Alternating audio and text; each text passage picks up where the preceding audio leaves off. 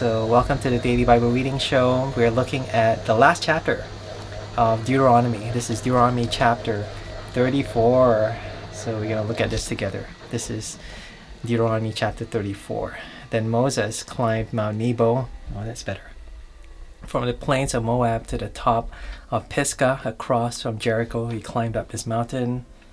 There, the Lord showed him the whole land, from Gilead to Dan, all of Naphtali, the territory of Ephraim and Manasseh, all the land of Judah, as far as the western sea, the Negev, and the whole region from the valley of Jericho, the city of palms, as far as Zoar. So God uh, shows Moses on top of this mountain the valley, you know, all the surrounding regions, and he names all these places, uh, which are the names of the cities and the regions of this whole land that God is gifting. God is giving this land over to his descendants.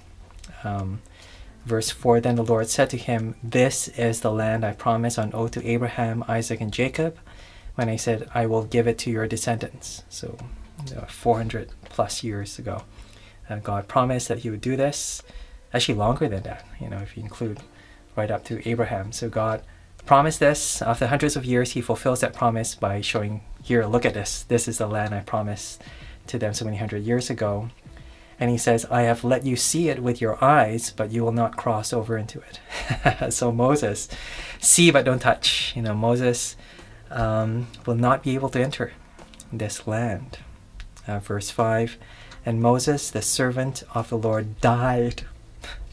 he died there in Moab enemy territory. He didn't even die in the land, he died outside the land. As the Lord had said, verse 5. Verse 6 He buried him in Moab. He, meaning God, buried him in Moab in the valley opposite Beth Peor, but to this day no one knows where his grave is. It's a mystery, only God knows. Moses was 120 years old when he died, yet his eyes were not weak, nor his strength gone, the Israelites grieved for Moses in the plains of Moab 30 days until the time of weeping and mourning was over. So they were really sad to lose such a good and godly leader. Verse 9 Now Joshua, son of Nun, was filled with the spirit of wisdom because Moses had laid his hands on him. So the Israelites listened to him and did what the Lord had commanded Moses. Joshua is Moses' assistant now his successor, you know, he takes over from Moses as leader of the entire nation. And they listen to him, but it says that because of what the Lord had commanded Moses, is because God told Moses to appoint Joshua. And so you see, even after Moses' death, you know, Moses' influence is still there. You know, he's still held in such high regard by the Israelites, even though they have this new leader.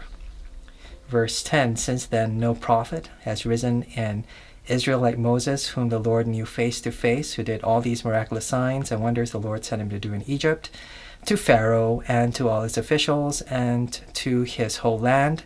For no one has ever shown the mighty power or performed the awesome deeds that Moses did in the sight of all Israel. You know, no one's ever been like Moses after Moses. You know, not Joshua, um, not David. You know, to be able to speak to God face to face now, Moses was really, really special, that's what it's saying. And yet, Moses died. Moses couldn't go into the land. Um, yeah, really sad. Uh, I remember one student who read this, this was years ago. Uh, she was so struck by the tragedy of this godly leader dying before he could enter the promised land. You know, she cried. It's just that tragic. And I think she was right to feel that way because you know, why? You know, why, why did God stop him from entering the land? I think, I think just to remind us that Moses, as amazing as he was, as unique as, as he was, was still human. You know, he still had a lifespan. Um, he was also sinful. You know, the reason why he couldn't go in is because he, he himself kind of like rebelled against God at one point of time. There was an incident in Numbers.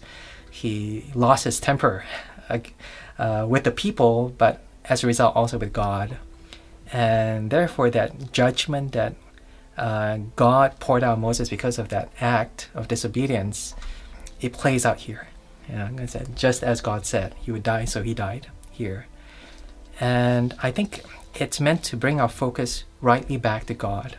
You know, when we have such a good leader, you know, maybe think of your pastor, someone really, really godly, um, and sometimes God has to say, hey, you know, they're just human, they're just a leader. But God is God. God is the one who saved us, who's blessed us, who's given us this forgiveness and this inheritance and this promised land. For us as Christians, it's heaven. And not to make too much of any earthly leader, I think that's that's the kind of lesson that we get here. Um, but also, it points us to the ultimate leader. You know, in Jesus, uh, it's right to make a big deal about him, uh, not just because uh, he's even more amazing than Moses, uh, but because he's still alive.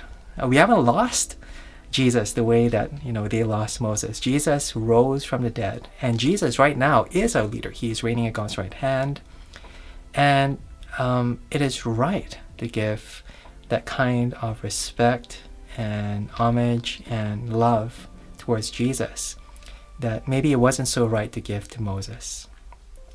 Um, there is a saying, um, I don't know who said this, I think it was John Wesley, although yeah, Google this. Uh, God buries his workers, God carries on the work. God buries his workers, people like Moses, you know, godly leaders, people in the mission field, God buries them but then God carries on the work. You know, at the end of the day, it is God who does His work of salvation. God, whom we really, really need as our leader, who we need to depend on, and God who uses people like Moses, you know, who are human, who are sinful, but whom God uses to show that God is God, that God is good, and God has blessed us uh, in Christ.